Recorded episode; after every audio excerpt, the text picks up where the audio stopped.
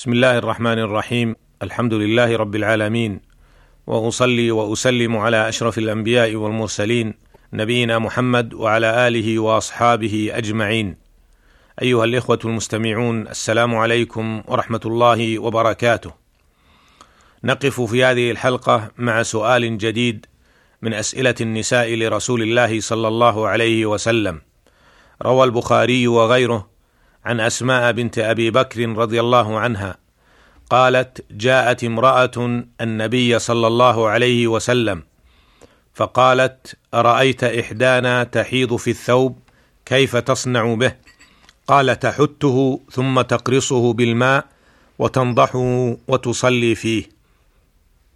هذا الحديث أخرجه الإمام البخاري في صحيحه ومسلم في صحيحه وأبو داود في سننه والنسائي وابن ماجه في سننهما كما اخرجه ابن خزيمة في صحيحه وابن حبان في صحيحه ومالك في الموطأ والحميدي في مسنده. أخرجوه كلهم بألفاظ متقاربة.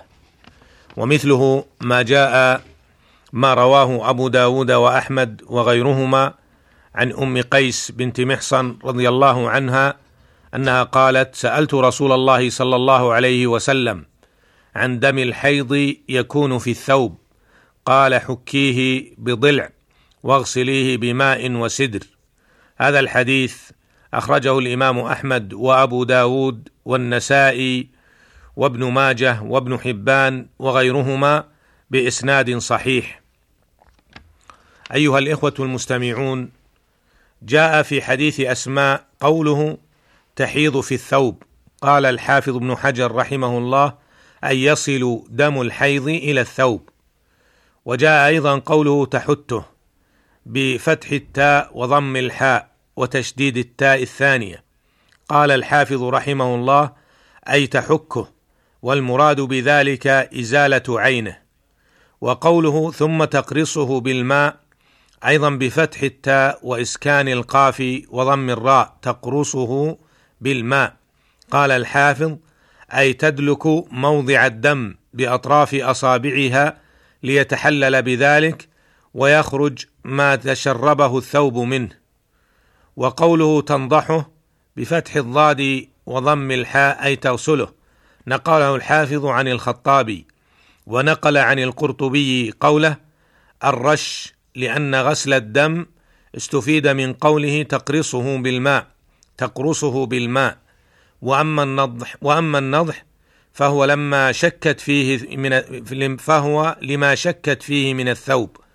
قال الحافظ فعلى هذا فالضمير في قوله تنضحه يعود على الثوب بخلاف تحته فإنه يعود على الدم فيلزم منه اختلاف الضمائر وهو على خلاف الأصل ثم إن الرش على المشكوك فيه لا يفيد شيئا لأنه إن كان طاهرا فلا حاجة إليه وإن كان متنجسا فلا يطهر بذلك فالأحسن ما قاله الخطابي.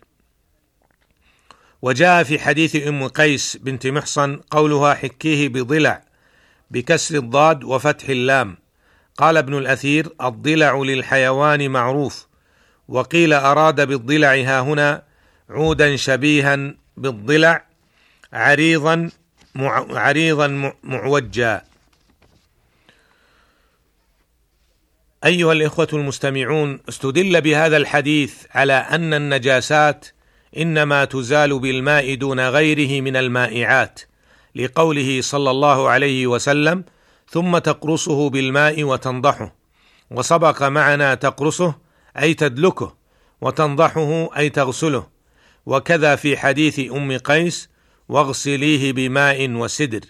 هذا رأي جمهور أهل العلم. قال الحافظ ابن حجر رحمه الله قال الخطابي في هذا الحديث في هذا الحديث دليل على أن النجاسات إنما تزال بالماء دون غيره من المائعات لأن جميع النجاسات بمثابة الدم لا فرق بينه وبينه اجماعا وهو قول الجمهور أن يتعين الماء لإزالة النجاسة. انتهى كلامه رحمه الله. ويرى أبو حنيفة رحمه الله أنه يجوز تطهير النجاسة بكل مائع طاهر. واحتج بما رواه البخاري وغيره أنها قالت ما كان لإحدانا ثوب واحد تحيض فيه فإذا أصابه شيء من الدم دم قالت بريقها فقصعته بظفرها أي حكته وفركته بظفرها.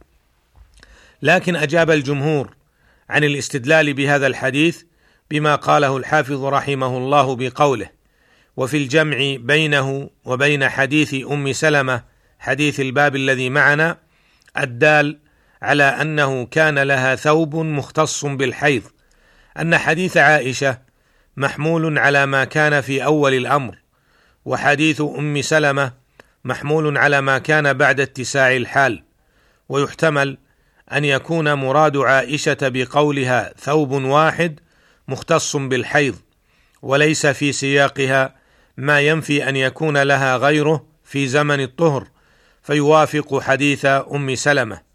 وليس فيه أيضا أنها صلت فيه فلا يكون فيه حجة لمن أجاز إزالة النجاسة بغير الماء وإنما أزالت الدم بريقها ليذهب أثره ولم تقصد تطهيره.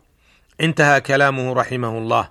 وبهذا يتبين أن قول الجمهور أنه لا يزيل النجاسات العالقة بالثوب أو البدن سوى الماء وأن سائر المائعات الأخرى ولو كانت طاهرة لا تزيل النجاسة. ومما استدل به بهذا الحديث استدل بعض أهل العلم به على أن دم الحيض لا يعفى عن يسيره وإن قل لعموم الحديث. قال المجد بن تيمية فيه دليل على أن دم الحيض لا يعفى عن يسيره وإن قل. لكن جمهور أهل العلم من الصحابة والتابعين يرون العفو عن يسيره لأنه يشق التحرز منه لأنه يشق التحرز منه. ومما يستدل به في هذا الحديث أهمية الطهارة والنزاهة من سائر النجاسات الواقعة على الثياب والأبدان ومنها دم الحيض فينبغي للمسلمة أن تتحرز من هذه النجاسة وبخاصة إذا أرادت أن تؤدي عبادة من العبادات التي تجب لها الطهارة كالصلاة والطواف. أسأل الله سبحانه وتعالى أن يتقبل منا أعمالنا وعباداتنا. إنه سميع مجيب. وإلى اللقاء في الحلقة القادمة إن شاء الله. والسلام عليكم ورحمة الله وبركاته.